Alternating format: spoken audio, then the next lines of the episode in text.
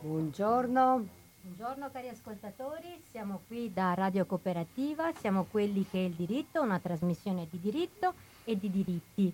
Speriamo di raggiungervi in uh, località uh, turistiche e di mare mentre siete in infradito, anche se eh, oltre all'intrattenimento quest'oggi vorremmo uh, tenervi impegnati con un argomento molto impegnativo, che è quello dell'eutanasia legale.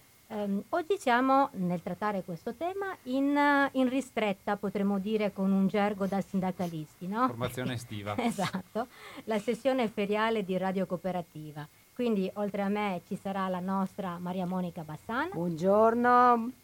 Il nostro Davide Zagni. Buongiorno a tutti.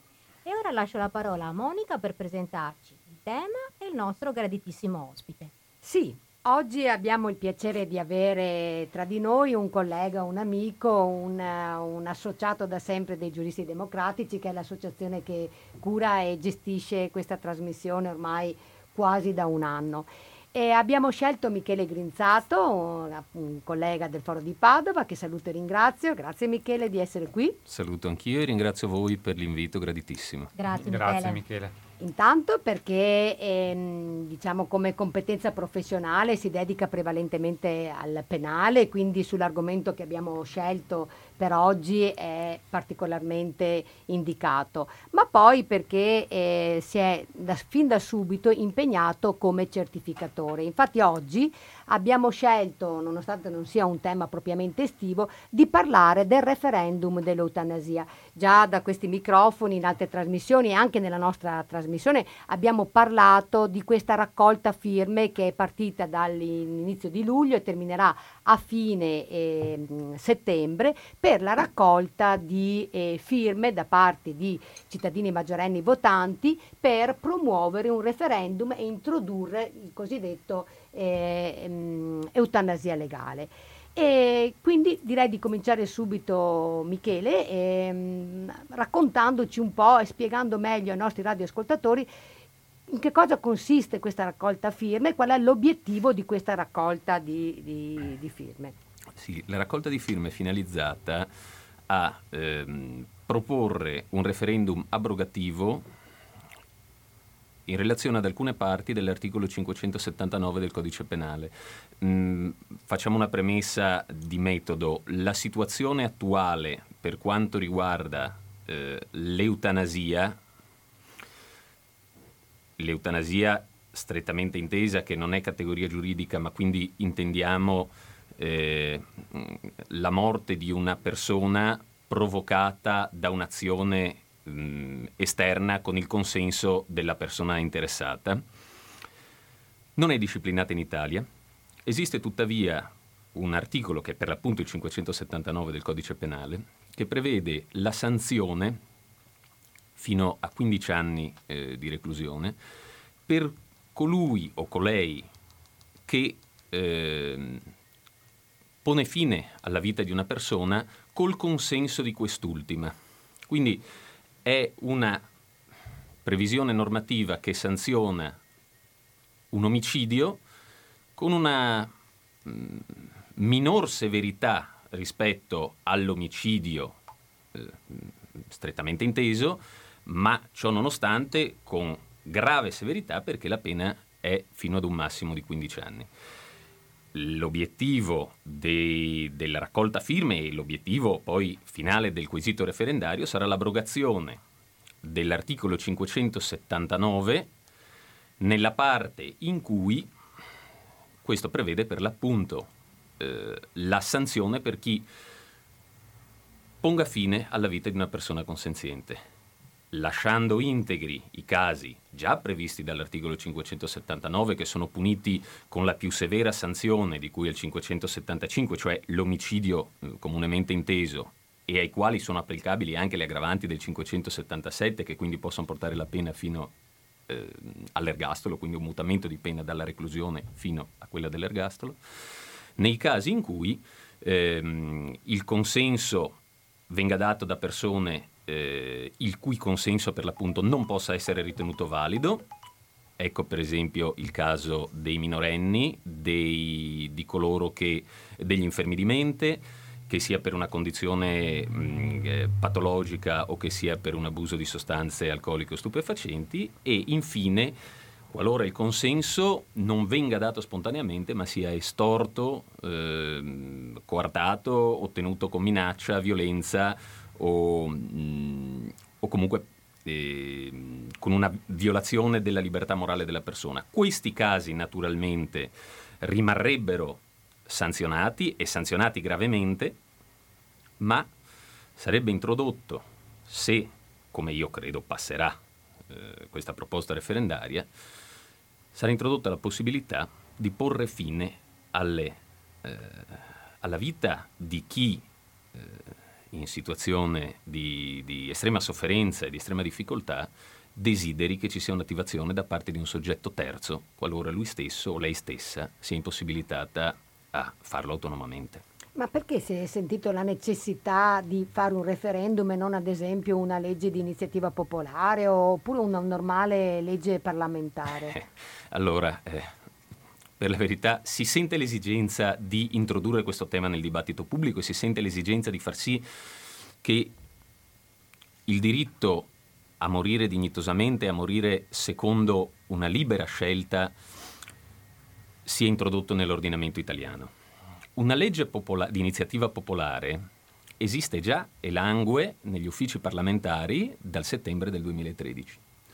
Peraltro. Sì, sono state raccolte quasi 100.000 firme all'epoca, furono depositate per l'appunto nel settembre 2013. Quindi, quindi il doppio di quelle richieste, no?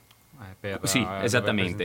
Anche nel, nel nu- eh, sì. Poi ritorneremo anche sulla questione del numero delle firme richieste. Non ci fu nessuna attivazione da parte del Parlamento in relazione al tema eutanasico. Vi fu un, un'attivazione che poi sfociò nel 2017 nella legge 219 per quanto riguarda eh, le DAT, ma per quanto riguarda il tema dell'eutanasia non vi fu mai la volontà di affrontarlo a livello parlamentare. La questione delle firme ehm, eh, si riverbera anche, il numero delle firme si riverbera anche nella differenza di effetti dell'istituto giuridico prescelto, cioè la, la, la, la legge di iniziativa popolare richiede 50.000 firme proprio perché poi ehm, la proposta di legge è sottoposta ai lavori parlamentari. La, possono modificare, ah, certamente, esattamente. Sì, sì, sì, L'indizione di un referendum abrogativo richiede invece 500.000 firme 10 volte tanto, quindi, proprio perché attraverso il voto popolare poi eh, vi è una diretta conseguenza sull'ordinamento e quindi non c'è più la possibilità di eh, attività parlamentari sul quesito stesso. C'è naturalmente la possibilità, e anzi da parte mia c'è l'auspicio, che qualora il referendum passi, vi sia finalmente la volontà dal punto di vista politico di affrontare un tema che io ritengo non più procrastinabile. Eh, e quindi spieghiamo bene ai radioascoltatori, sì. cioè raccogliendo queste firme noi attiveremo solo il percorso del referendum, non è che raccogliamo le firme ed entra in vigore una normativa. Esattamente. Ecco.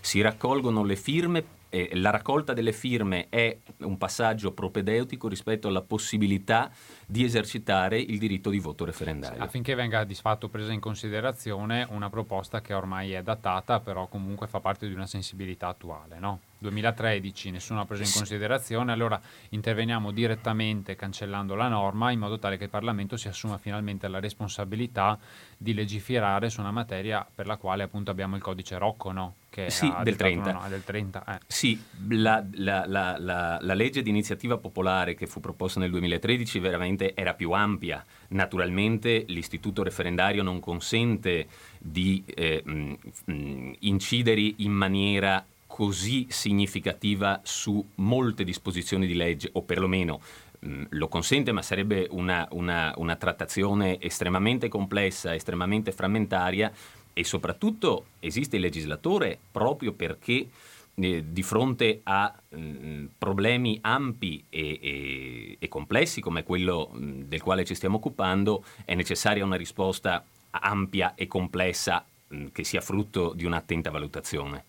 Eh, sì, perché ricordiamo, cari colleghi e tecnici del diritto, che i nostri ascoltatori mh, forse non sanno che il referendum, così come è stato costituzionalmente delineato, è solo abrogativo, quindi i, i cittadini possono solo es- esprimersi nel togliere parti o pezzi di leggi e di norme e non possono scrivere ex novo la legge o riscrivere, possono lasciare come suggeriva eh, ehm, eh, Davide, politicamente un buco che dovrà essere ri- ricoperto da, da, speriamo, dalla sensibilità. Solo che se ne parla poco di questo referendum. Che sensazione avete voi quando eravate ai banchetti eh, come certificatori? Mm. Non so. Io ho l'impressione che se ne stia parlando poco perché, e su questo vorrei anche introdurre il primo pezzo musicale, eh, Michele, eh, abbiamo anche un grande oppositore alla politica di questo, uh, di questo, referendum, che è la Chiesa Cattolica, quindi l'elettorato cattolico è molto contrario a, a questo referendum. Um, quando uh, mi capita di, di mh, presentare ai clienti questo tema vedo che non lo conoscono, oppure alcuni che dicono mi confronto anche con, mio, con la mia guida spirituale. Quindi come, eh, come, canzone che mi è venuta in mente pensavo a Knocking on Heaven Door, che è un pezzo di Bob Dylan del 73. Eh, questo pezzo è anche la colonna sonora di un film molto bello che è Pat Garrett e Billy Kid. Um, voi sapete che questo testo significa bussando alle porte del paradiso.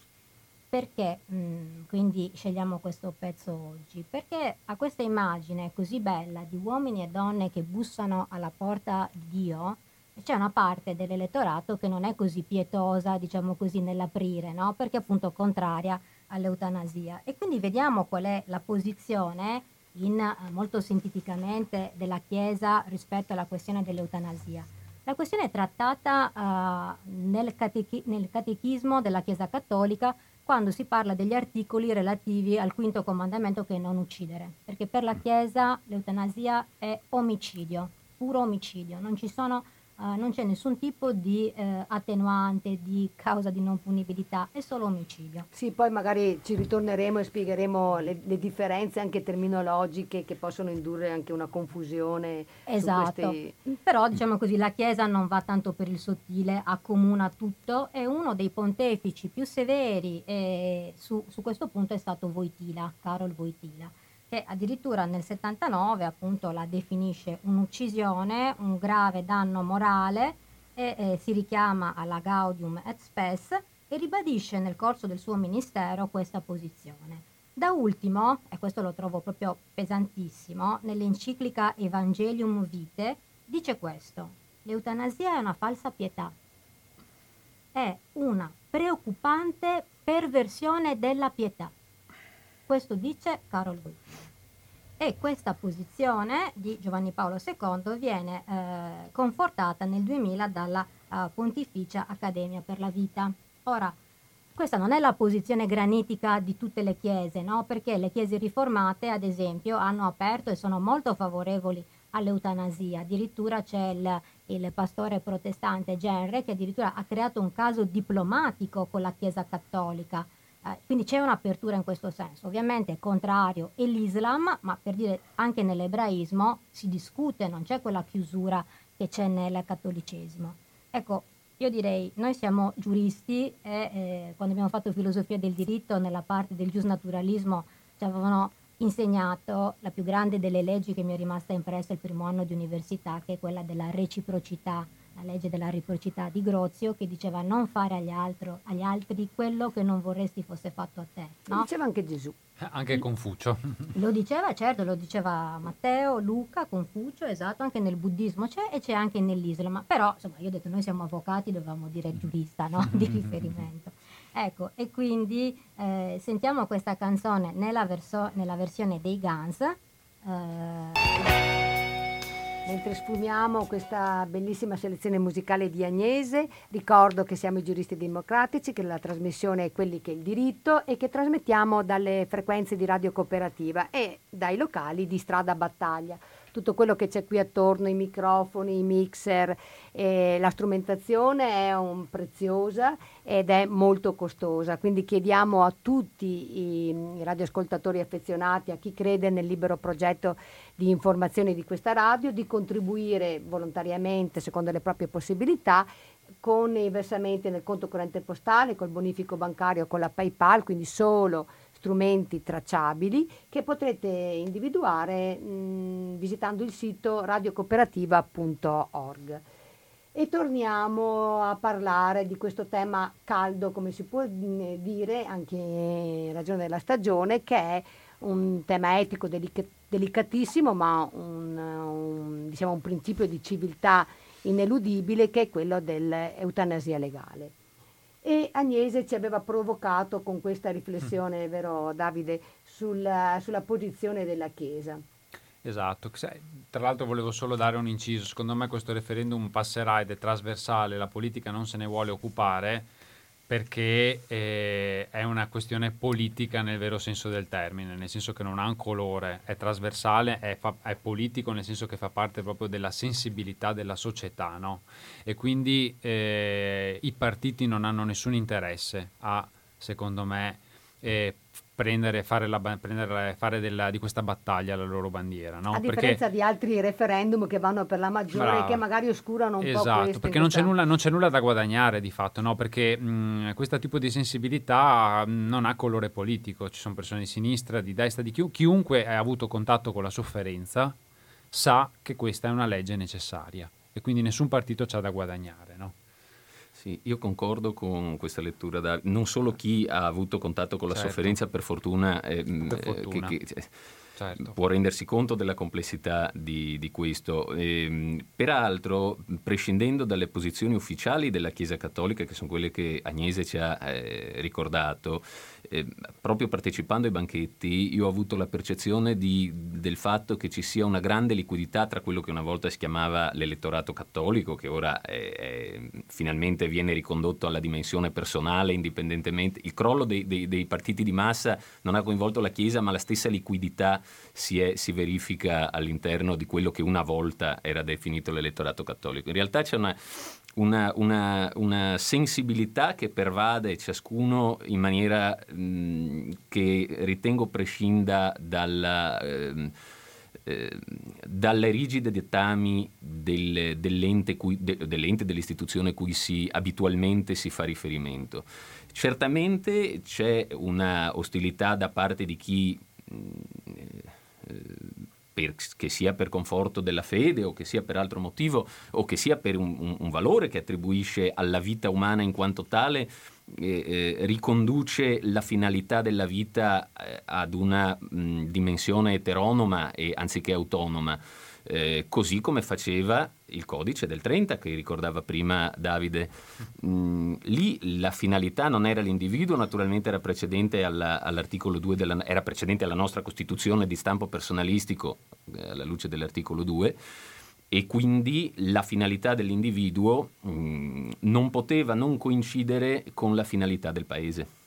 Dello Stato. Dello Stato, tra, tra della patria, come tra, all'epoca si tra l'altro, se noi andiamo a vedere il codice precedente no, del Rocco, che è lo Zanardelli, Zanardelli. No? Mm-hmm. lo Zanardelli, che era codice di ispirazione più liberale, forse anche, era ancora più severo no, nei confronti, perché l'omicidio del, cons- del consenziente era omicidio in piena era equiparato all'omicidio. A quello che attualmente è l'articolo 575 del nostro codice esatto. e non prevedeva la distinzione tra 575 e 579 come invece, come invece c'è, c'è ora, nonostante ci fosse stata un'ampia discussione che aveva coinvolto anche Carrara. Sì, magari ricordiamo questi articoli per i radioascoltatori esatto, che cosa si sì, riferiscono. Ah, sì, l'omicidio, il 575 è l'omicidio, l'articolo 579 è l'omicidio del consenziente, cioè il tema che adesso stiamo ehm, trattando e che chiamiamo Eutanasia, l'eutanasia, cioè le, le, l'uccisione di una persona da parte di un soggetto terzo dietro esplicita, consapevole ed informata richiesta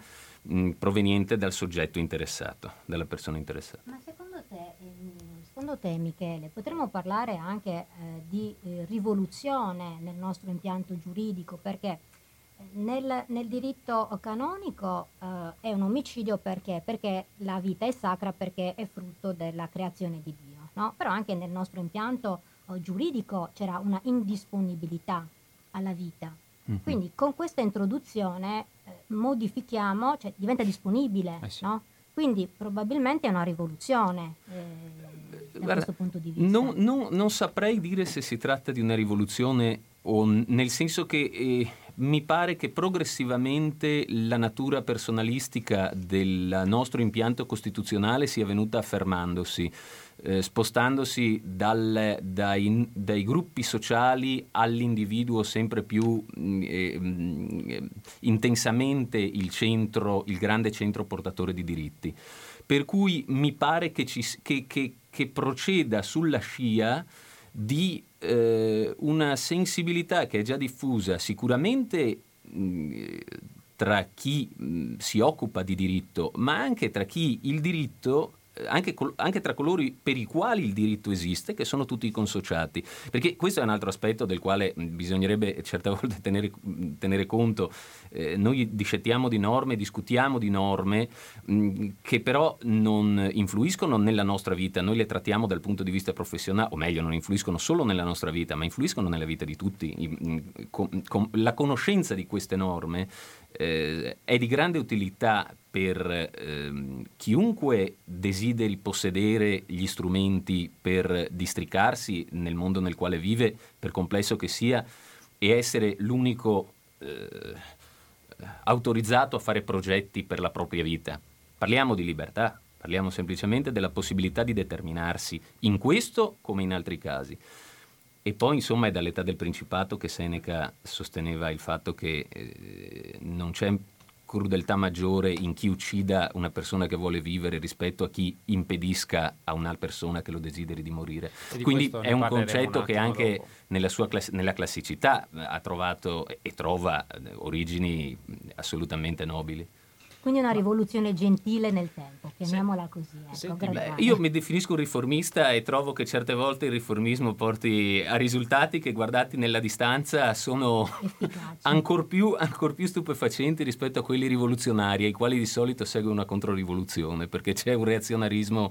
Eh, che credo sia parte del, dello spirito umano. Senti Michele, ma eh, Ricordiamo che, radio, che, i giuristi democratici sono in prima linea a fianco delle associazioni promotrici del referendum eutanasia. E lo siamo perché intanto come giuristi crediamo in, in questo progetto, lo portiamo avanti, lo eh, diamo informazioni e formazioni sul punto, ma anche perché abbiamo un ruolo di di certificatori, scusate, cioè eh, come una volta potevano fare solo i segretari comunali, i consiglieri eh, comunali, noi ehm, certifichiamo l'identità di chi ai banchetti va a, po- a, porre la propria firma. E lo stiamo facendo un po' su tutto il territorio nazionale, noi in Veneto, dove i giuristi democratici sono una bella realtà, sia a Padova che a Vicenza che a Venezia, siamo presenti ovunque. Lupus in fabula sui giuristi democratici di Venezia, perché ci ha appena raggiunto un amico,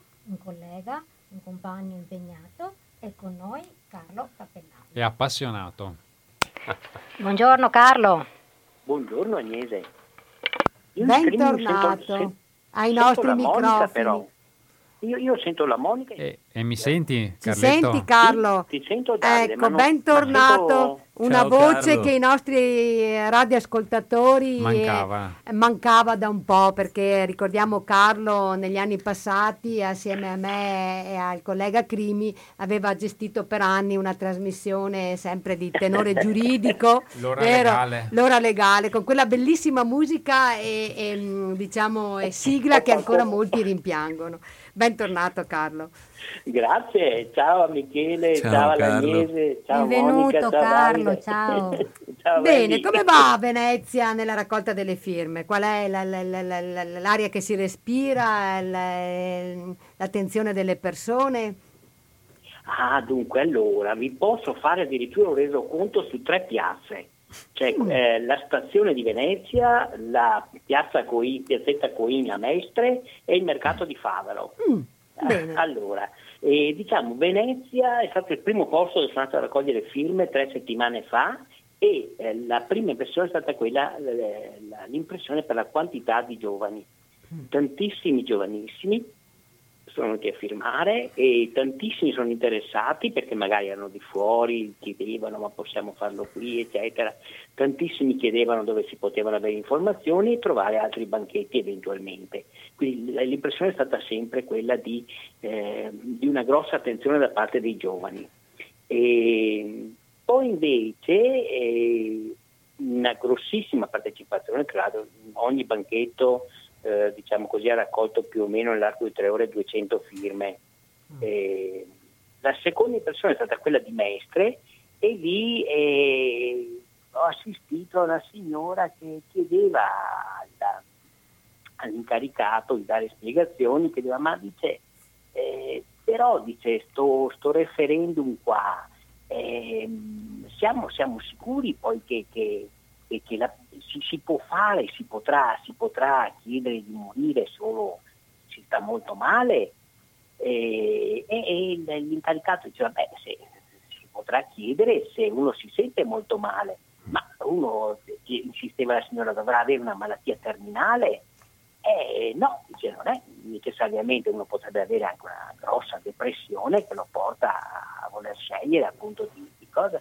E lei diceva, ma si controllerà bene che questo voglia morire? Cioè la preoccupazione era quella che in qualche maniera, come poi avete spiegato voi, si potesse eh, subornare una persona. Sì, poi magari portarla... Michele ci torniamo su questo perché anch'io certo. ho avuto questa impressione di che, di che le, le, persone eh, avessero paura di essere insomma, un po' abbandonate alla, a, a, sì, eh. esatto, ad un'eliminazione diretta. Eh, sì, o a uno sdoganamento, no? ma una mancata considerazione del valore cioè, della vita. Infatti ma... forse il fatto che votino ah. più i voti, che firmino di più i giovani, forse anche perché è lontano l'evento morte, quindi Invece chi si avvicina, più, chi è più prossimo, più pauroso ma, e più prudente anche. Ma, ma, credo che questo, Michele, ce, l'ha anche, ce l'hai spiegato in maniera giuridica, molto, eh, però eh, ce, l'hai, ce, l'hai, detto, no? È il senso del referendum. Cioè noi siamo qua perché, mh, mm, e l'hai detto tu Monica anche alla conferenza stampa, c'è un fallimento, un fallimento del Parlamento che non ha legiferato. La Corte Costituzionale, e lo vedremo dopo andando avanti, si è assunta la responsabilità per l'ennesima volta di fare eh, il legislatore al posto del legislatore Adesso noi è, è una forma di sabotaggio, è vero che eh, si va a creare un vuoto da riempire, no? Però si va a sabotare un sistema giuridico per cercare di, di, crearne uno nuovo, ma di fatto si va a cancellare una norma, si va a creare un vulnus. Una parte di una norma. Si crea un vuoto, un vuoto giuridico in questa certo. cosa qua, però è, è, un'azione che va a costringere a mettere spalle al muro il Parlamento per fare qualcosa che eh, doveva fare già da parecchi anni. Sì, mm, crea, per la verità non si creerebbe nemmeno un vuoto giuridico, si crea una situazione nella quale c'è l'assoluta necessità ed opportunità di intervento da parte del esatto. legislatore, di un legislatore pavido freddo fino a questo momento. Sì. E continuerete a raccogliere a Venezia le firme anche con, durante sì, il periodo? Io, sì, sì, sì, quello sicuramente. Adesso io per esempio il prossimo appuntamento ce l'ho lunedì pomeriggio dalle 5 alle 7 in piazza Ferretto, ah, scusi, scusate, dalle 5 alle 8, dalle, 5, dalle 17 alle 20 in piazza Ferretto dove farò la prossima raccolta. Certo. Però volevo raccontarvi sì. anche un altro aneddoto, l'ultimo, quello sul, eh, sul mercato di Favaro, perché sì. è, è, è, significativo anche da un altro punto di vista. Allora, un signore sui 75-80 anni è venuto lì a firmare molto convinto, ha detto ah sì sì questa è una cosa buona, questa è una cosa che ci, che ci deve essere, eccetera. E poi una volta che ha firmato cioè, mi fa, ma dice adesso posso firmare anche per mia moglie. No, non può firmare per sua moglie perché sa, eh, io devo certificare, deve esserci il documento, deve esserci tutto, deve esserci soprattutto sua moglie a firmare. Eh, ma dice, sa, mia moglie è a casa, non sta tanto bene, eccetera. Se io per esempio dice, vado a casa, prendo i documenti e vengo qua, posso firmare? Perché sa, l'ho fatto tante volte, ho firmato tante volte.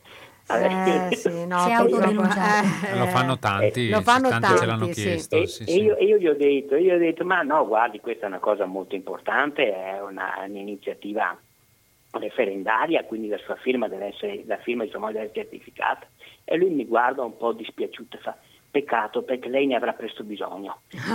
ecco. eh, sì, sì, eh, Beh, eh, penso che ci siano degli strumenti no, sì, che vengano gli ufficiali anagrafici no, se uno è impossibilitato a muoversi. Eh per moltissime persone che si avvicinavano al banchetto e chiedevano appunto se in caso di bisogno l'associazione Luca mm-hmm. Coscioni che tra l'altro insomma poi se avremo tempo ne, ne parleremo, è una delle associazioni promotrici assieme ad alcune forze politiche e ad altre, eh, al comitato proprio costituito ad hoc di questo referendum, chiedevano se in caso di necessità eh, si potevano mh, rivolgere all'associazione per essere assistita perché l'associazione Luca Coscioni proprio accompagna anche in questi percorsi insomma, difficili eh, di fine vita le persone perché di fatto eh, diciamo, l'eutanasia eh, passiva già esiste, no? già esiste, viene praticata e viene diciamo, sistematicamente adottata anche nelle strutture pubbliche, per cui insomma, è una realtà con cui eh, gli anziani imparano presto a confrontarci. Grazie Carlo. Prego, ciao. Ciao, Buona Carlito. giornata, saluta tutti gli amici di Ciao, Venezia e ciao. buon Ciao lavoro. Monica, ciao Carlo, ciao Davide, ciao. ciao Michele. Ciao, grazie. Ecco, bene Michele, allora torniamo a parlare del, del referendum e torniamo a parlare, visto che Carlo ci ha un po' provocato, sul ruolo degli avvocati come certificatori, no? che è un ruolo delicato e che noi svolgiamo con molta meticolosità, tante volte insomma, veniamo anche rimproverati perché siamo un po' rigorosi ecco, in tutto. Eh, Siamo giustamente rigorosi in quanto mh, seguiamo le prescrizioni normative in maniera rigida, come è, come è obbligatorio fare, ma è come anche giusto fare. Eh, col decreto semplificazioni si è, estesa, eh, la- il novero, si è esteso il novero dei soggetti legittimati ad autenticare le firme dei- dei- degli aspiranti firmatari. Mm, tra questi sono stati inclusi anche gli avvocati ed è una, dire, una norma che io trovo mm, assolutamente eh, commendevole.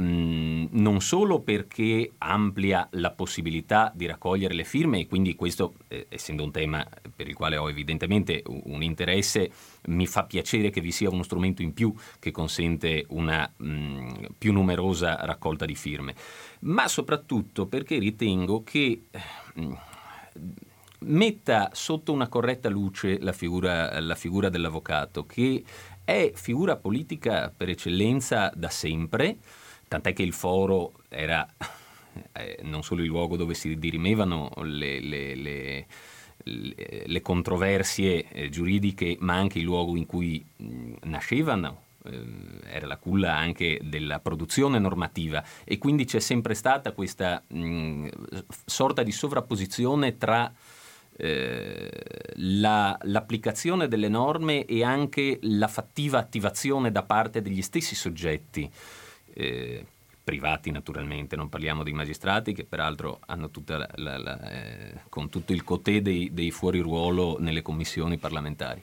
E, mh, quindi la figura dell'avvocato mh, torna ad essere centrale all'interno della, della produzione normativa attraverso lo strumento referendario in questo caso. Ed è un fenomeno che non posso non salutare con grande entusiasmo perché, perché ritengo che per troppo tempo all'avvocato sia l'avvocato sia stato relegato ad un ruolo strettamente, strettamente privatistico, quando invece svolge una funzione pubblica non solo nell'autenticare le firme, eh, ma anche nel far sì che ci sia una corretta giurisdizione, che quindi ci sia una corretta applicazione dei diritti, siano essi eh, i diritti che un privato cer- vuole far valere nei confronti di un altro privato, siano essi i diritti di libertà che ciascuno cerca di far valere nel momento in cui è accusato dallo Stato o ancora in cui ritiene, eh, quando ritiene lesi i propri diritti e cerca tutela. Eh, quindi questo necessità, eh? giusto dicono. Cioè, è un servizio di pubblica necessità. Eh, sì, sì, beh, volendolo, volendolo restringere, cosa che noi Anche, dobbiamo fare all'interno di una categoria normativa, è senz'altro quella della pubblica Però necessità. sì. Io direi che è un ruolo profondamente politico, questo eh, non in termine tecnico naturalmente, ma secondo la mia personale visione, è un ruolo profondamente politico e, e- e graniticamente costitutivo di una società bene ordinata. Politico nel senso nobile. Politico nel senso Eh, più nobile sì, del esatto, termine, certo. eh, sì. Società bene ordinata, la quale senza gli avvocati non potrebbe esistere, tant'è vero che sono le prime vittime di ogni regime autoritario. Se non decidono di piegarsi, se, non sono, se, non, se, non, se stanno dritti, a schiena dritta, mh, eh, vengono falciati. Questo mh, ce lo ricorda Shakespeare, ma ce lo ricordano i fatti che vediamo ovunque, purtroppo, nel mondo. Un'altra interruzione musicale, Michele, ehm, ben orgogliosi di essere avvocati e di svolgere questo compito in questo momento.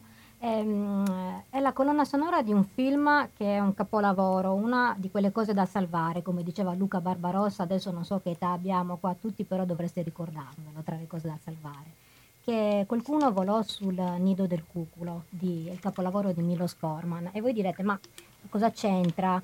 Uh, questo film con l'eutanasia. Voi vi ricorderete, io spero che l'abbiate visto perché è davvero un capolavoro, uh, parla delle, eh, dei trattamenti disumani applicati all'interno di un manicomio. E c'è un personaggio grandioso che è Mac Murphy, eh, interpretato da un meraviglioso Jack Nicholson, che entra nel manicomio perché è in osservazione dal carcere, no? perché era un po' vivace, quindi pensavano che fosse un po' matto, diciamo così, e non sopportava le regole nessuno riuscirà a piegare eh, McMurphy, eh, solo, la, solo, la, lobotomia ci riuscirà. E, ehm, quando oh, mh, mm, colpito da questa lobotomia lui muore praticamente, nel senso che ormai non è più lui, non ha più la sua vita, non è riconoscibile e non è giustificabile pensare che sia ancora vivo. Il grande capo, il nativo americano, che si chiamava Capo Bromden, che anche lui faceva la sua rivoluzione perché fingeva di essere sordo muto, mm lo salva con un grande eh, gesto di umanità, gli pratica l'eutanasia, lo soffoca con un cuscino e così facendo lo libera. Il film è triste, ma allo stesso tempo è, ehm, è positivo perché in quel momento il grande capo si libera e riesce a scappare dal manicomio. Ascoltiamolo insieme. Una nostra ascoltatrice è l'avvocato Eva Di Buongiorno Eva. Ci senti Eva? Pronto? Pronto? Pronto Eva? Eh, scusateci. Eh, avevamo un collegamento telefonico, intanto lavora su ESTE, um, si dedica prevalentemente a diritto sono, penale, diritto del lavoro e diritto dell'immigrazione e è molto impegnata come certificatore in questa campagna referendaria anche lei. Buongiorno Eva. Buongiorno, buongiorno, a tutti voi, grazie per l'invito, bravissimi, grazie per la bellissima puntata. Grazie. Eva. Ciao Eva. Ciao, ciao Michele. Anche ciao, Eva è una giurista democratica, è anche molto impegnata politicamente, tra l'altro nella campagna elettorale di Este che va al rinnovo del Consiglio Comunale, mi pare in autunno, vero Eva? Sì, sì, sì. Certo. tu sei candidata per una lista, una sì. lista civica, vero? Civica, sì. Ecco, bene. E tra le varie cose trovi il tempo anche di fare la certificatrice. Beh, è una bellissima avventura, ho conosciuto Marta Perrone, che conosciamo tutti noi, è stato un momento di, anche di unione fra di noi, di trovarci per fare una, una bella, una, non voglio definirla battaglia perché siamo sempre lì a, a fare battaglie, no, è una bella avventura in cui possiamo esprimere quello che vogliamo, la gente è eh, felice di arrivare ai banchetti anche ad Este, abbiamo tantissima gente. Sì, anche perché Este è una realtà diversa da Padova, no? è, sì. quella che chiamiamo bassa padovana ed è sì. sempre un po' diversa anche come profilo delle persone impegnate. Eh, qual è la tua sensazione Eva? Allora c'è stata una buonissima risposta, la gente arriva anche prima dell'orario perché vuole filmare, vuole, porta parenti, porta amici, le persone vengono anche volentieri se non possono venire il sabato perché noi il banchetto lo facciamo il sabato mattina quando c'è il mercato, vengono anche in studio, insomma fissano l'appuntamento volentieri e vengono orgogliosi di poter firmare, di poter dare la propria testimonianza, soprattutto i giovani questo va detto, insomma è, stato, è, una cosa che abbiamo notato anche a Padova, in qualche pacchetto che abbiamo fatto insieme, ma anche a Este confermo che sono tanti ragazzi giovani che vengono a firmare per questa richiesta di, di indizione del referendum, ci credono molto e, e quindi siamo veramente felici, abbiamo raccolto quasi 350 firme in due sabati, quindi in tre ore Ottimo. più tre ore. Adesso ci metteremo in tre a raccogliere firme questo prossimo sabato in modo da poter sfoltire le file perché poi la gente poveretta sotto il sole si stanca, è anche caldo e c'è tanta gente ovviamente che viene anche dai paesi limitrofi, quindi in questo senso a Este cioè, sono orgogliosa perché io sono nata a Este, vivo a Este, Este è stato proprio un grande centro di raccolta per un esercizio di un diritto, quindi sono molto felice ecco, che Este abbia potuto rispondere e, che, di aver avuto questa possibilità. E sul, refer- e sul quesito Eva ti fanno domande, è chiaro, è sufficientemente chiaro, trovi delle resistenze? Eh. Allora, il, il, quesito è chiaro, diciamo che qualcuno sicuramente ha un'aspettativa eh, di legge sul fine vita, mm. quindi qualcuno pensa che in realtà sia una regolazione più complessiva della materia, in realtà il quesito è, è limitato, giustamente formulato, ma limitato all'articolo del codice penale, ehm, sicuramente le persone sono consapevoli che nel momento in cui portano la loro firma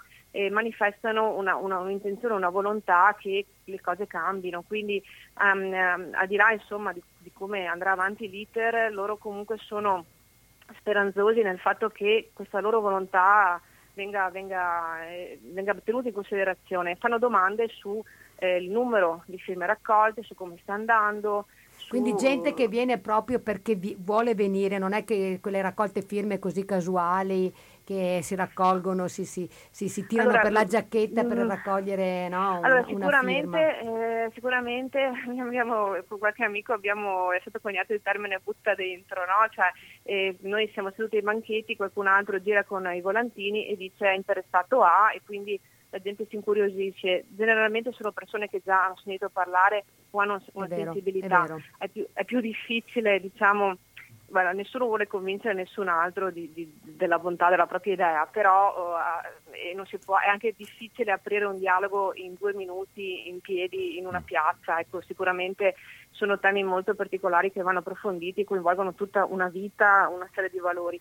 Ehm, certo è che eh, possiamo notare che è molto importante anche il ruolo dei volontari che ringrazio, che eh, al di là dei certificatori, insomma, che, sono, che, che si prodigano per andare a, a, coinvolgere le persone perché tanti ad esempio non sanno che c'è il banchetto Ecco Tanti... sì, infatti ricordiamo Eva, a parte appunto voi che siete eh, su Est dove c'è il mercato il sabato mattina e ci siete sempre sì. in Piazza Maggiore eh, dalle sì. 10 a mezzogiorno, poi presso alle 13, il tuo stu- alle 13, alle 13 grazie Eva, e poi presso il tuo studio che è sempre in, in, Est è sempre Alto. aperto, previ appuntamento, ma poi tutti gli interessati possono andare sul sito eh, referendum eutanasia legale, troveranno per tutta Italia sia i banchetti organizzati che gli studi dei numerosissimi avvocati eh, quasi tutti i giuristi democratici su Padova, Venezia e Vicenza ci sono, e per eh, dare la propria firma, perché la, firma, eh, la raccolta firme continua fino a fine settembre. Sì, poi ci sono i, i comuni ovviamente, adesso vedremo se eh, diventerà effettiva la firma anche digitale, poi ci sono anche le ambasciate, qualcuno ha chiesto, qualche studente che magari adesso andrà all'estero ha chiesto se potrà coinvolgere i propri amici cittadini italiani eh, che si trovano però all'estero, sì, ci sono anche le ambasciate e questo, questo dato viene fornito sul sito, quindi è reperibile l'informazione. E anche lì ci sono molti contributi di studiosi, molte sentenze, molte riflessioni di penalisti, di costituzionalisti che magari aiutano ad orientarsi sul tema. Un'idea, Vero certo. Davide? Ci avevano chiesto anche eh, l'AIRE, le persone iscritte. Sì, gli iscritti all'AIRE eh. possono appunto o rivolgersi al, al, consolato oppure se sono qua eh, in Italia, in soggiorno, insomma estivo, possono appunto venire a firmare i banchetti, bisogna, verrà indicato appunto che sono iscritti al registro registro degli italiani residenti all'estero, però possono tranquillamente firmare e dare loro, il loro contributo per questa campagna. Grazie Eva. Grazie, Grazie a voi, intervento, della tua testimonianza e buon lavoro a te. Ciao, Anche a voi un abbraccio. Ciao. Ciao. Ciao. Ciao. Bene, proseguendo appunto con la nostra discussione, appunto io avevo fatto un, un accenno al, al, codice Zanardelli, no? però mi sono accorto che in realtà non abbiamo spiegato ai nostri ascoltatori eh, un po' tutta la divisione fra eh, la differenza fra omicidio del consenziente e istigazione aiuto al suicidio, che sono entrambe fattispecie eh, punite no, dal, dal, nostro codice penale. Noi in, stiamo intervenendo sull'omicidio del consenziente, sì. giusto? Sì. Ma eh, invece che cos'è, quali sono le differenze fra eh, questi, due, questi, due, istituti, queste due norme penali? Eh, l'istigazione o aiuto al suicidio è eh, una fattispecie criminosa disciplinata e punita dall'articolo 580 del codice penale, con una pena che, da, che, va dai 5 ai 12 anni di reclusione nel caso in cui si verifichi poi effettivamente il suicidio. E la distinzione fondamentale è quella alla quale in qualche modo accennavamo prima, cioè chi sia il soggetto che pone in essere l'ultima azione che risulta essere condizione, con, condicio sine qua non dell'evento esiziale, dell'evento mortale.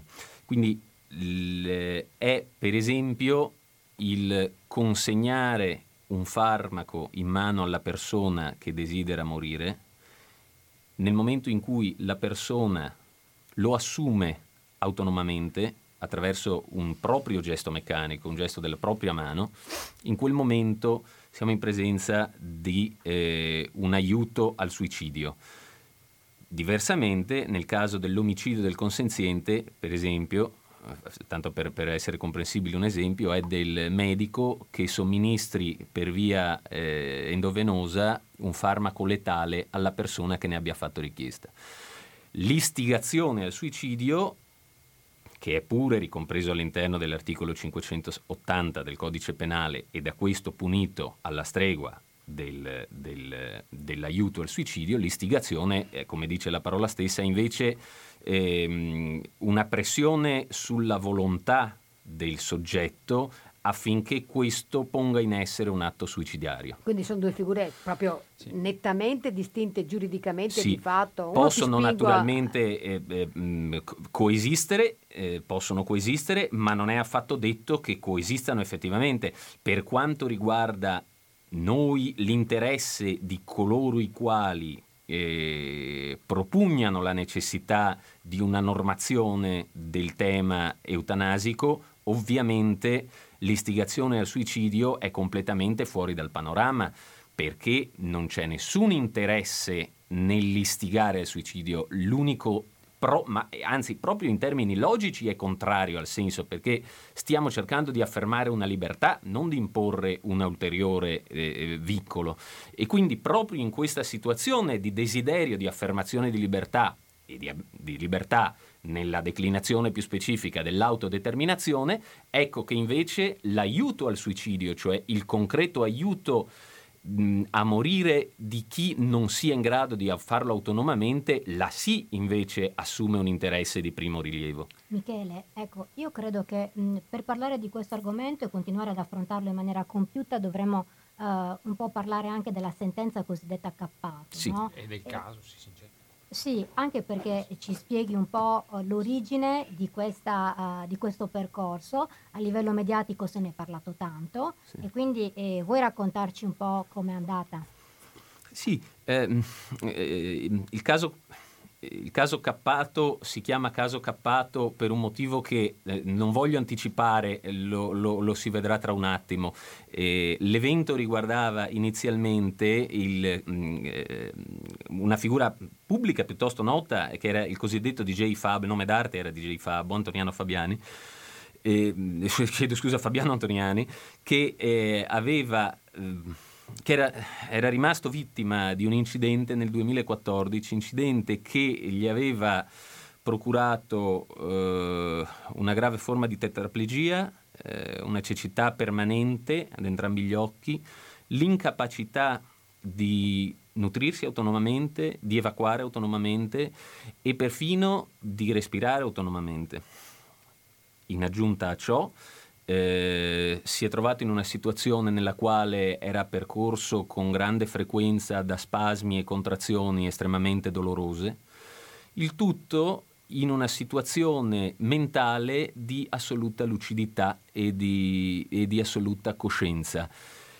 Mm, I dolori che gli si manifestavano erano tali che non potevano nemmeno essere in molti casi trattati con terapie per eh, diminuirne l'intensità, ma era, doveva essere sottoposto a sedazione profonda, quindi a una perdita di incoscienza.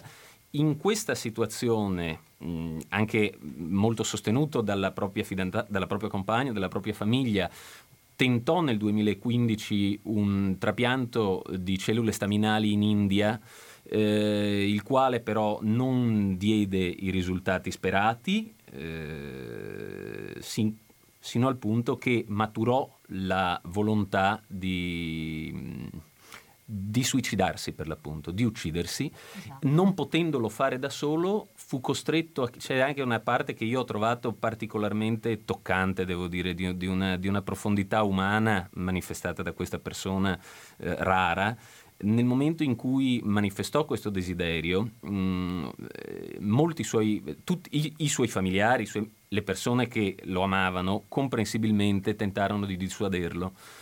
E l'unica cosa che lui poté fare fu lo sciopero della parola, non essendogli rimasto altro eh, tipo di sciopero che potesse fare, perché non c'era altra azione che lui face, potesse fare autonomamente, era eh, nutrito artificialmente, era eh, vincolato ad un'azione esterna, lui instaurò uno sciopero della parola, finché eh, la, l'amore dei, delle, dei, dei suoi familiari e della sua compagna si, si, mm, mm, dire, si trasfusero in un'adesione ai suoi desideri e a un riconoscimento del fatto che in ultima istanza era l'unico a poter decidere per sé, proprio perché era completamente eh, lucido. E quindi eh, organizzarono il suo trasferimento in Svizzera in una clinica che eh, consente l'accesso a farmaci che il paziente poi eh, deve assumere autonomamente. autonomamente. E a questa, Svizzera, a questa clinica fu accompagnato dall'onorevole Marco Cappato, il quale poi eh, Marco Cappato guidava la macchina e dietro c'è quella macchina speciale c'era, e c'era eh, DJ il DJ Fabo, c'era anche la sua compagna, la madre della sua compagna e la madre di lui. Quindi, sì, la modalità è importante capire fino a che punto sì. si è spinta l'azione, come si è consumata l'azione di Marco Cappato per capire se integra il reato questo tipo di attività. Sì, lui l- lo accompagnò alla clinica eh, att- mm, e quindi a- attivamente guidando la macchina eh, pose in essere questo, questo, questo effettivo aiuto al suicidio. Mm, allorché tornò a Milano eh, si costituì e vi fu un'imputazione coatta per, eh, proprio per il reato di aiuto al suicidio, cioè di istigazione, del reato di cui all'articolo 580, istigazione o aiuto al suicidio, nella fattispecie dell'aiuto al suicidio, e eh, convinte delle proprie buone ragioni relative all'incostituzionalità della norma, il, la Corte d'Assise di Milano, questa... Eh, rimise la questione alla, venne sollevata un'eccezione di costituzionalità, la questione fu rimessa dalla Corte d'Assise di Milano come giudice a quo alla Corte Costituzionale, la quale eh, fu, eh, fu, onerata della, della risoluzione di un tema di natura costituzionale tutt'altro che semplice, proprio per le implicazioni delle quali stiamo parlando ora. L'aspetto grottesco di questa situazione fu che la Corte Costituzionale eh, nel 2018, eh, riconoscendo l'importanza di una normazione ampia e complessiva e organica del tema, sospese per un anno il giudizio e conseguentemente il giudizio penale eh, a Milano, così da, far, da, da, da concedere al legislatore, cioè al Parlamento, un anno di tempo per legiferare in materia, una totale e, e, e, e scandalosa pavidità del, delle Camere e una, una, inerzia, ma inerzia colpevole e, certo. anche, e anche, devo dire, un po' vigliacca, fece sì che non vi fu nessun tipo di discussione sul tema da parte del legislatore, tant'è vero che la sentenza del, 24, de, del 22 novembre del 2019, ma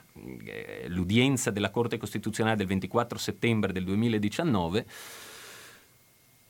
dovette eh, pronunciare una sentenza modificativa che stabilisce dei parametri mh, estremamente rigidi nei quali preferisco leggerla per non eh, estrapolarne parti e non modificarne il contenuto, la Corte Costituzionale dichiara l'illegittimità costituzionale dell'articolo 580 del Codice Penale nella parte in cui non esclude la punibilità di chi agevola l'esecuzione del proposito di suicidio, autonomamente e liberamente formatosi, di una persona tenuta in vita da trattamenti di sostegno vitale affetta da una patologia irreversibile, fonte di sofferenze fisiche o psicologiche che ella reputa intollerabili, ma pienamente capace di prendere decisioni libere e consapevoli, sempre che tali condizioni e le modalità di esecuzione siano state verificate da una struttura pubblica del Servizio Sanitario Nazionale, previo parere del Comitato Etico Territorialmente competente. Cioè, Mm, una, è stata emessa una sentenza di incostituzionalità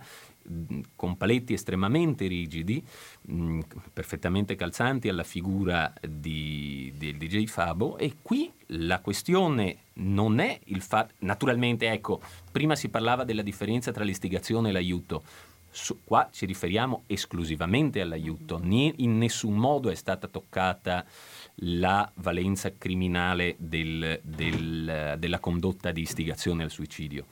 Aspetto col quale concordo, tra l'altro. Esatto, io, diceva che la condotta di Cappato non è entrata nel procedimento deliberativo della, della, dell'evento Precisamente questo è il punto. Ecco Michele, dobbiamo ricordare ai nostri ascoltatori che da ora possono raggiungerci telefonicamente al numero 049 880 90 20 oppure con sms al 345 18 91 685 e potranno quindi fare le loro domande sul tema della eutanasia legale al nostro ospite che ricordo è l'avvocato Michele Grinzato del Foro di Padova. Mentre aspettiamo i nostri eh, radioascoltatori e le loro domande, ricordo che tra l'altro il DJ eh, Fabi è mancato il 27 febbraio 2017, appunto nella clinica dove eh, Michele ha nella cronologia dei fatti che hanno portato alla sentenza ci ha raccontato, azionando con la bocca uno stantuffo eh, dentro il quale era stato iniettato il veleno che gli era stato preparato, il farmaco letale, dai medici del, della struttura, dopo aver per l'ennesima volta sondato e, e cercato di far desistere dal, dall'intenzione la persona, così come di nuovo, eh, come ricordava anche Michele, hanno fatto i suoi familiari, in particolare la madre ovviamente e, e la figlia. Invece un altro fidanzata, parti- fidanzata sì. scusate, sì. Invece un altro particolare, così mentre aspettiamo delle telefonate, che la Corte Costituzionale che si è pronunciata tra i suoi membri c'è Marta Cartabia, che insomma, adesso ha assunto ben altre vesti, Giuliano Amato, Augusto Antonio Barbera, e Amoroso e il giudice relatore che è Franco Modugno, un costituzionalista, tra l'altro allievo di Crisapulli, quindi insomma avevamo un pool di, di, di, di giudici di, veramente ed illuminati per fortuna. Sì. Gli avvocati invece che hanno assistito a Marco Cappato sono Vittorio Manes, eh, che noi giuristi democratici e avvocati padovani conosciamo molto bene perché spesso invitiamo come relatore su mh, tematiche penali delicate anche sul diritto di informazione, è una persona molto molto disponibile e preparata e Filomena Gallo che è una mh, collega che da sempre assiste l'associazione e Marco Cappato. In questa che è stato quasi diciamo una sentenza preparata perché la, la circostanza, come ci raccontavi eh, Michele, che si sia autodenunciato eh, Marco Cappato è sì, stata sì. proprio una provocazione per mettere in moto questa riflessione. Volevano, volevano archiviarla all'inizio, no? Anche eh, avevano sì, chiesto l'archiviazione, ma hanno dovuto, dobbia, bisogna che assolutamente la questione vada sì, a, sì. diventi di, eh. Esattamente. Eh, e, ma qui appunto l'aspetto che, che, che, che non è, che, non è, che, la politica non si sia mai interessata a questo tema, eh, per, è, è dell'84 la prima proposta di legge su una regolamentazione del, dell'eutanasia. L'ha fatta il deputato socialista Loris Fortuna, grandissimo, grandissimo deputato, perché tutti conosciamo perché nel 70 fu l'estensione della legge sul divorzio, la eh, eh Fortuna Baslini. Eh, e, e, eppure, nonostante il fatto che vi fossero sparuti soggetti che mh, avevano una visione molto laica, e quando dico laica non voglio dire priva di fede o priva di profondità umana e anche spirituale, ma semplicemente che riconoscano come elemento supremo la libertà di autodeterminazione per ciascuno, eh, nonostante questo ci fu sempre una, una totale disinteresse. Michele apparente. doveva andare al papete a portare questa, eh, come no? eh, questa proposta di legge. lo, avrei, lo, ricorderemo un po' tutti, lo ricorderemo un po' tutti. Allora, Michele, abbiamo il nostro primo ascoltatore che vuole rivolgerti a una domanda. Prego, si presenti. Eh, pronto, salve, sono Enrico.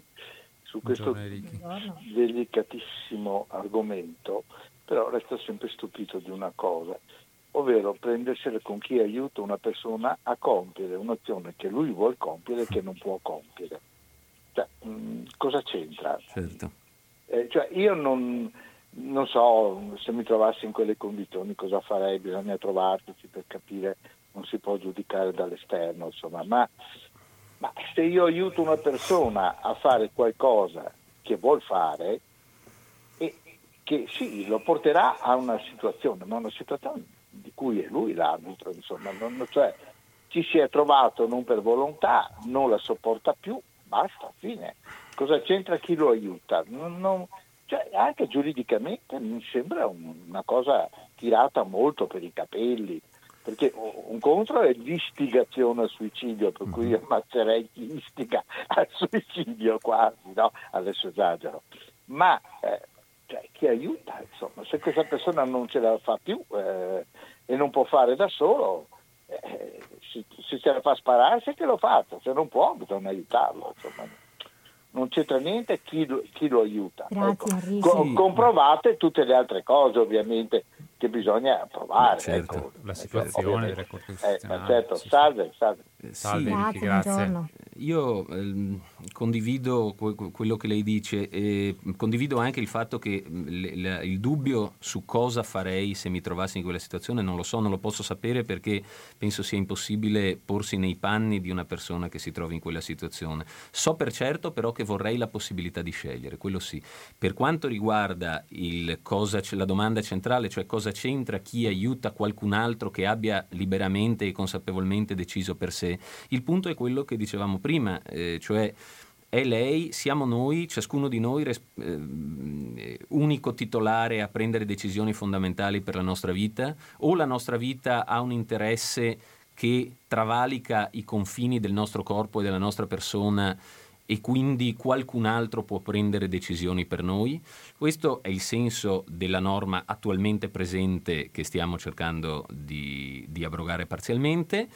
E, e, il punto è tutto qua, quanto, quanto, sono libero di disporre di me stesso, perché attualmente, ricordiamo appunto proprio alla luce di quello che stiamo dicendo, non solo noi non stiamo decidendo, ma qualcun altro sta decidendo di non decidere per noi. Quindi la situazione è che siamo completamente abbandonati in questo senso.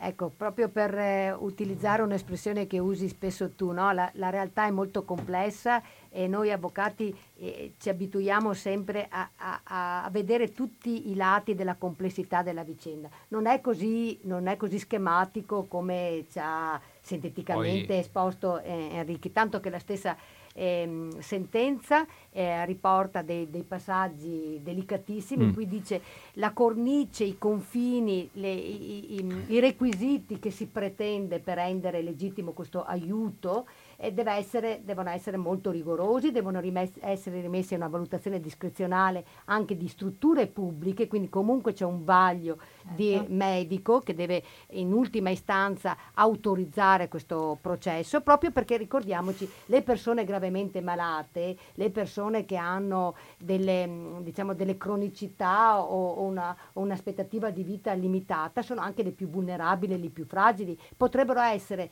anche eh, psicologicamente psicologicamente portate a eh, scegliere il suicidio, quindi non diventa più una libera scelta, bisogna contemperare gli opposti sì. in, interessi, sì. quindi anche questa sensibilità di dire cioè, attenzione perché noi abbiamo l'immagine di, di, persone forti come eh, lo è stato fino alla fine il DJ Fabio, ma moltissime in quelle situazioni sono persone vulnerabili e bisogna che la legge sia attenta, precisa mm. anche per dare. Anche. Dico, dico Cito letteralmente la sentenza in cui dice il quadro costitu- questa eh, diciamo, previsione eh, dei limiti tutela il diritto alla vita, soprattutto delle persone più deboli e vulnerabili, che l'ordinamento penale intende proteggere da una scelta estrema e irreparabile come quella del suicidio. Essa assolve allo scopo di per durante attualità di tutelare le persone che attraversano difficoltà e sofferenze, anche per scongiurare il pericolo che coloro che decidono di porre in atto il gesto estremo e irreversibile del suicidio subiscano interferenze di ogni genere. Mm. È un momento molto alto del diritto, proprio qui il diritto insomma, ha fatto, sì. ha fatto sì. bene. Anche perché riguardo il discorso dell'aiuto al suicidio di cui parlava il nostro ascoltatore prima, appunto, ricordiamoci che eh, tra l'altro è di due mesi fa la notizia che è stato oscurato un sito internet da parte del Tribunale di Roma in cui c'erano 17.000 utenti che condividevano idee suicidarie e c'era una persona che ai- aiutava queste persone, pe- molto spesso ragazzi in, de- in depressione, a eh, proprio eh, assumere i farmaci giusti per poter avere una morte eutanasica.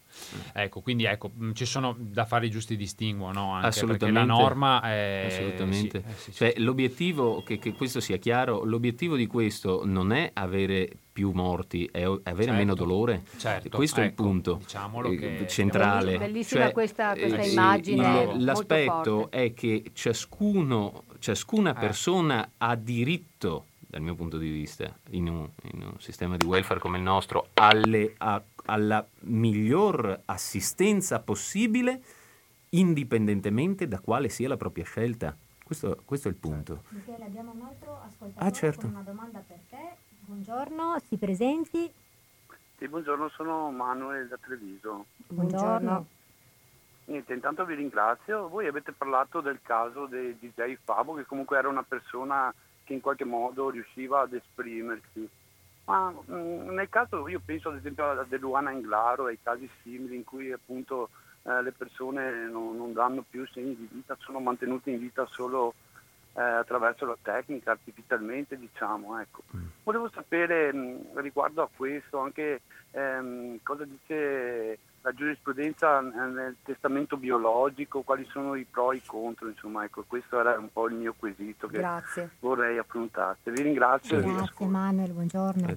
Eh, l- l'unica cosa sulla quale dissento è eh, eh, il caso di Eluana Englaro e casi simili. Temo, penso che non esistano casi simili in questi casi, penso che ciascun caso abbia una storia dolorosa a sé e, e- e quindi non sia assimilabile ad altri, ma ho capito perfettamente quello che intendeva dire, cioè la situazione nella quale il soggetto direttamente interessato non sia in grado ora per ora di porre, eh, di manifestare la propria volontà con chiarezza.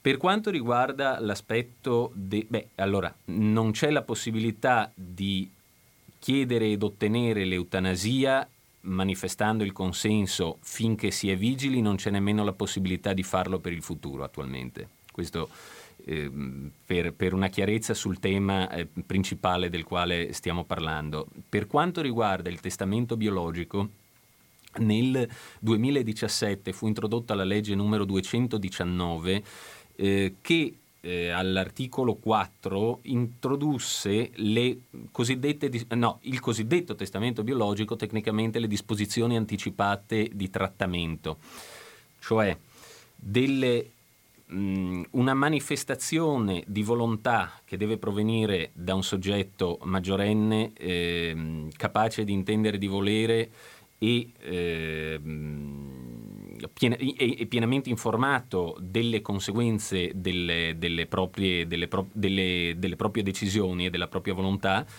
Per quanto riguarda eh, gli accertamenti diagnostici, le scelte terapeutiche e i trattamenti sanitari, cioè l'accettazione o il rifiuto anticipato di queste tre eh, aree. In previsione di una ipotetica eventuale incapacità di manifestare la propria volontà nel futuro. Quindi io posso decidere ora per allora, cioè per quando dovesse essere eventualmente il momento in cui non fossi più in grado di farlo, di manifestare la volontà di accettare o di rifiutare determinati trattamenti, determinati accertamenti, determinate terapie. Quella che si chiama eutanasia passiva, per dire, no? Cioè, è- Coinvo- è- riguarda anche eh, certamente anche, anche l'aspetto, delle- beh, sì, l'aspetto della nutrizione eh, rientra all'interno dei trattamenti, per Certo. cui una persona può legittimamente rifiutare eh, la nutrizione artificiale e mh, se la sua volontà naturalmente rif- eh, ripetiamo che deve essere eh, libera e mh, consapevole provenire da un soggetto maggiorenne in grado di intendere di volere. In questo caso la sua libertà la sua volontà deve essere rispettata.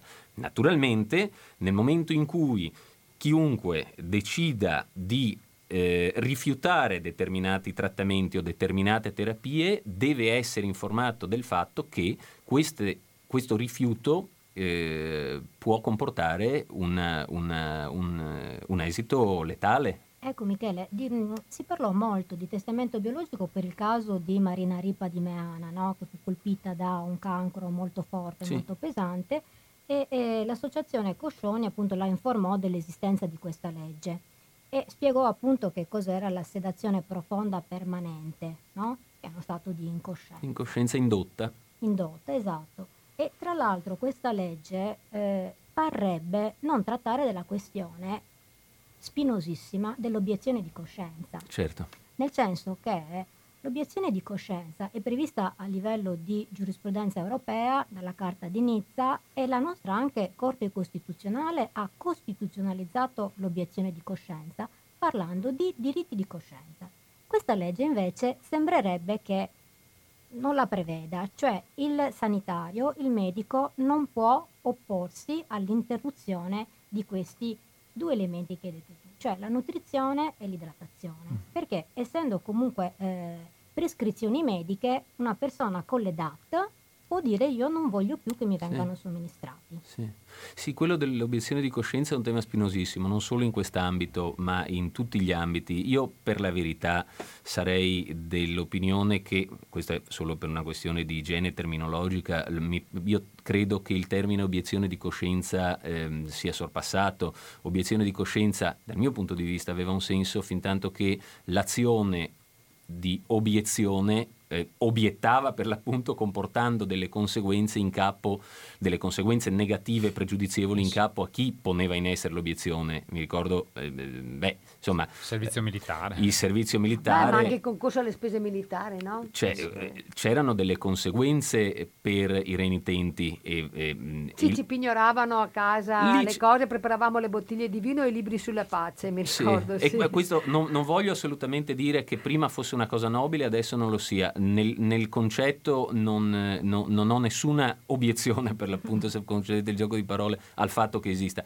Trovo però che sarebbe opportuno distinguerla perché ora si parla addirittura del diritto all'obiezione di coscienza Esatto. e quindi è un, è un concetto completamente diverso da quello che era inizialmente eh, l'obiezione di coscienza. civile Ah, che era... Che è affrontare le conseguenze di una legge reputata ingiusta. Esattamente, Era esattamente intervenuto questo. proprio l'Episcopato nella formazione di questa legge per dire no, dobbiamo valorizzare l'obiezione di Eh, coscienza. ma anche l'obiezione di coscienza non è mica è, è- è- un tema eh, delicatissimo perché c'è altrettanto, altrettanto forte, qualsiasi sia il tema sul quale si vuole obiettare, una questione proprio di coscienza, cioè eh, io, eh, è autorizzato lo Stato, ha, ha il potere lo Stato di costringermi a compiere un'azione che incide così profondamente su tutto quello in cui credo, perché non stiamo parlando di obiezione di coscienza perché uno non vuole pagare le tasse, che allora ti dico la tua obiezione di coscienza te la tieni in tasca perché si chiama avidità, si chiama avarizia, non è obiezione di coscienza. Anche, anche Ma se sul il, tema primo, il primo che ha fatto l'obiezione di c'è coscienza... stato chi ha provato a introdurlo in No, questo dico Turo, disobbedienza civile, è finito in carcere perché Beh. non voleva pagare le tasse per finanziare la guerra Ma degli Stati lì- Uniti eh in sì, però Turo Sì, è sta- eh, cioè, aveva, sì, questo sì. era un tassello Era di un evasore qua- di fiscale un, eh, morale, cioè, di un, sì, di un certo. mosaico Eh. molto più ampio che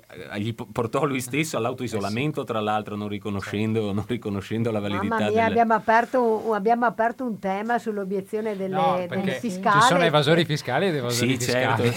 certo, certo, è vero. Eh no, ma proprio no, però questo è vero che è una battuta, però ti dà la misura di quanto delicato sia l'argomento. delicatissimo. E dentro il, concetto di obiezione, quindi di ripudio di alcune norme, ci possa stare l'opportunismo, l'avidità come invece una Grande- lealtà alla propria come- sì, rigore esatto. morale. È un tema che affronteremo, secondo me, una- ci dedicheremo una, una puntata, sì. era, era una, proprio una battuta. No, No, no, ma no, è- ma, eh, ma no. dalla misura invece proprio del... come le cose Che- una come possono essere lette. dipende da Eh, ma da- se non c'è la verità sotto non fa ridere la battuta, sai, proprio È vero, è vero. eh, C'è la sì. verità sotto, Eh sì, c'è la eh verità sotto. Allora, un'altra interruzione musicale, ringrazio Michele perché sta trattando questo tema in maniera molto competente ma anche molto delicata. La vuoi dedicare a qualcuno? Eh, qua secondo me la dedica ci sta.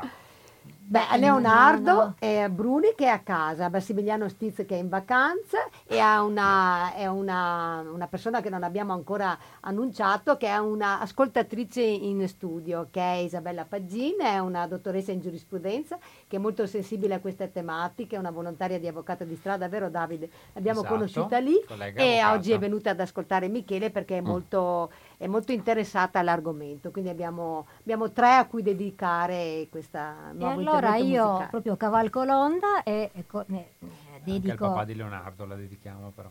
a questa musica a, a- a tutte le persone che ha indicato Monica e, ed è un, un film, eh, è una colonna sonora di un film che tratta proprio di questo argomento. Michele ci stava parlando della vicenda eh, umana soffertissima di DJ Fabo e questo è un film del 2004 eh, che si chiama Il mare dentro, tratta proprio di questo tema. È una storia vera, è interpretato da un grandissimo Xavier Bardem, ma um, eh, è, è- la storia di Ramon San Pedro, quindi incidente stradale e questa persona, questo ragazzo, viene immobilizzato a letto con la tetraplegia. Per 25 anni sta in questa condizione sperando che qualcuno lo aiuti a morire. Ehm, nel frattempo che cosa fa Ramon? Intenta una causa contro lo Stato spagnolo. Ehm, in, questa, in questa causa volevo ricordare anche una scena che ai limiti del grottesco in questo film in cui c'è il prete, un prete tetraplegico che si reca a casa di, di Ramon e perché è ai limiti del grottesco? Perché c'è un, un dialogo pazzesco in cui il prete dice a Ramon una libertà che elimina la vita non è libertà e Ramon risponde una vita che elimina la libertà non è vita. In questo percorso giudiziale umano eh, Ramon sarà aiutato da un'avvocatessa che lo aiuta in maniera completa perché, ehm, perché anche lei è affetta da una malattia degenerativa e quando vedono che il processo sta andando male decidono, loro due che nel frattempo si sono innamorati, che si sarebbero suicidati insieme. Però alla fine lei, l'avvocatessa, non trova il coraggio di suicidarsi, quindi tutto sembra perso. È una sconfitta totale per Ramon, fino a quando si innamora di un'altra donna, Rose, che la pensa in maniera completamente diversa da lui, è contraria all'eutanasia, ma qua c'è qualcosa di più grande, e c'è l'amore, e per cui sarà proprio lei che lo aiuterà a ingerire il cianuro di potassio. Che poi è bella anche la contrapposizione tra le due donne, no? L'intellettuale mh, che, che- che ha la stessa malattia, quindi anche una mh, o malattia comunque letale anche lei, Degenerativa, esatto, sì. degenerativa, che però non riesce, no- non ha il coraggio, invece la, la seconda che è una, proprio una semplice, proprio anche quasi che rasenta diciamo, L'ingenuità. l'ingenuità che ri- riesce poi nel, nel passo più più importante. forte. E quando lui vola via viene accompagnato dalle note di questa bellissima aria. Nessun dorma.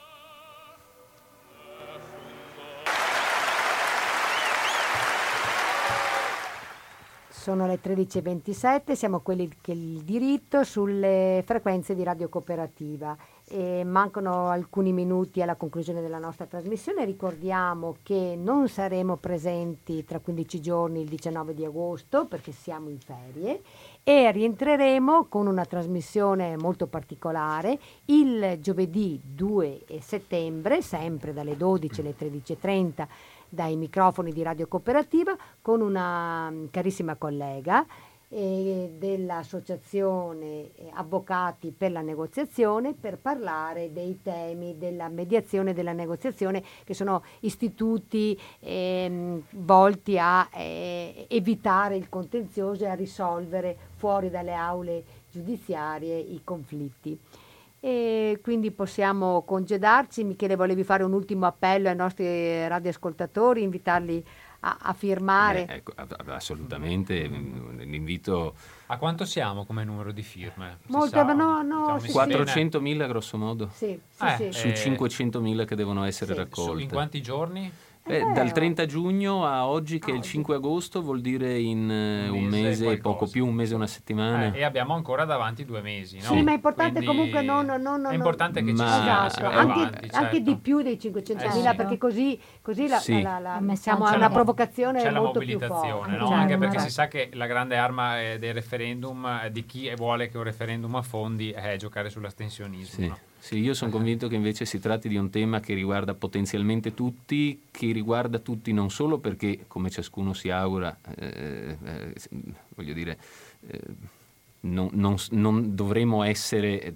toccati noi direttamente o le persone che conosciamo dalla profondità della questione, ma riguarda tutti semplicemente perché indipendentemente dal fatto che si sia d'accordo o no, non si può non essere d'accordo col fatto che una libertà nel momento estremo del congedo dalla propria vita mortale non possa essere negata. Liberi fino alla fine è anche lo slogan di questa campagna mm. elettorale, di questa campagna elettorale nel senso di raccolta di firme per il referendum, quindi invitiamo tutti a visitare il sito referendum eutanasia legale, mh, mm, verificare quali sono gli studi legali o i banchetti nei diversi comuni o rivolgersi al proprio comune e a firmare per la raccolta firme. Più siamo meglio è. Sì, Monica, è vero, e infatti ricordiamo che quello di cui abbiamo parlato oggi è una battaglia per la libertà di tutti noi, perché il fine vita è una cosa che riguarda noi personalmente e su questo tratto della nostra vita dobbiamo poter esercitare la nostra libertà. Sono le 13.30, la nostra trasmissione è finita. Ringraziamo quindi il nostro ospite, Michele Grinzato eh, del Foro di Padova. Grazie, Michele. Grazie, grazie, Sono grazie, io che ringrazio Michele. voi per l'invito e gli Grazie. spettatori per eh, l'attenzione.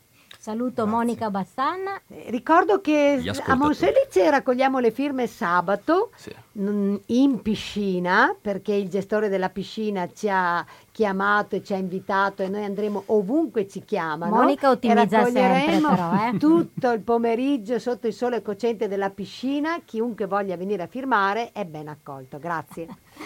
Non c'è lo sconto però è all'ingresso per questa cosa. Beh, vediamo, lasciamo aperta questa possibilità. La Sal- sensibilità del gestore. Saluto Davide Zagni.